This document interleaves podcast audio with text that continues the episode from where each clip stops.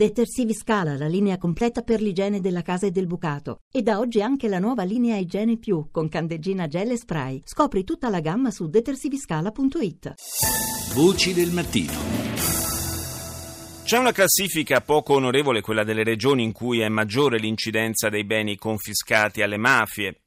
In questa classifica il Lazio è al sesto posto dopo Sicilia, Campania, Calabria, Puglia e Lombardia con 1270 beni immobili confiscati.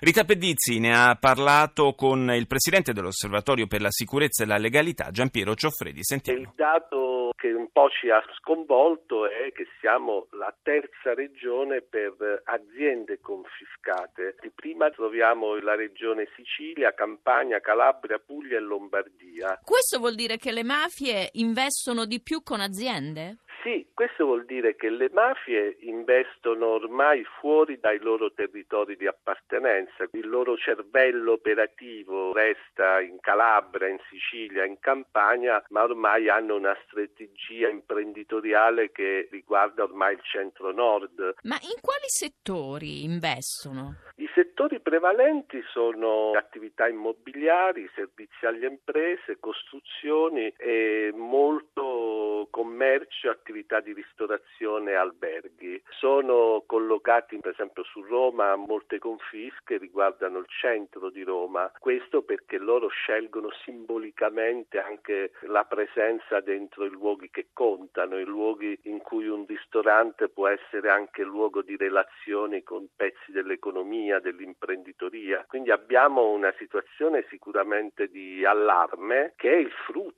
del lavoro splendido della magistratura e delle forze di polizia, soprattutto le aziende confiscate è il risultato degli ultimi due o tre anni di lavoro della Procura, del Tribunale per le misure preventive e delle forze di polizia. Ma questi numeri indicano un radicamento forte. Questi numeri indicano un radicamento forte e se collochiamo questi numeri sulle aziende e gli immobili, li collochiamo dentro anche i dati della Banca d'Italia sulle operazioni finanziarie sospette che vede il Lazio, seconda regione come la Lombardia per attività finanziarie sospette, abbiamo un quadro impressionante di grande liquidità di cui dispongono le mafie. Nel 2015 parliamo di 8.300 operazioni finanziarie sospette segnalate dalla Banca d'Italia sul Lazio. Quindi abbiamo una mafia che ha appunto il cervello in Calabria, Sicilia, Campania, ma che ha una proiezione imprenditoriale, una mafia imprenditrice che investe nei territori in cui è anche più facile mimetizzarsi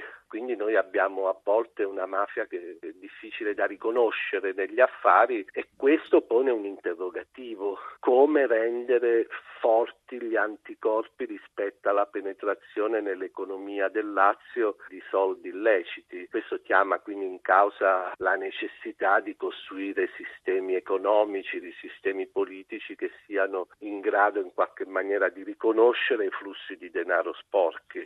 Quindi il contrasto alle mafie non può essere limitato solo alla splendida azione di repressione della magistratura e delle forze di polizia, ma chiama in causa le responsabilità responsabilità della politica e dell'economia. In quali altre province investono le organizzazioni criminali? Abbiamo 100 beni confiscati in provincia di Frosinone, 410 in provincia di Latina e nella provincia di Roma complessivamente 721 beni confiscati, mentre le aziende sono prevalentemente a Roma e nel Pontino in provincia di Latina. Il 28% dei comuni del Lazio che hanno almeno un bene confiscato. Sulle aziende c'è una maggior centralizzazione degli affari, soprattutto su Roma. C'è un tema anche di rilanciare un sistema istituzionale che garantisca il riutilizzo sociale degli immobili, perché se noi sequestriamo e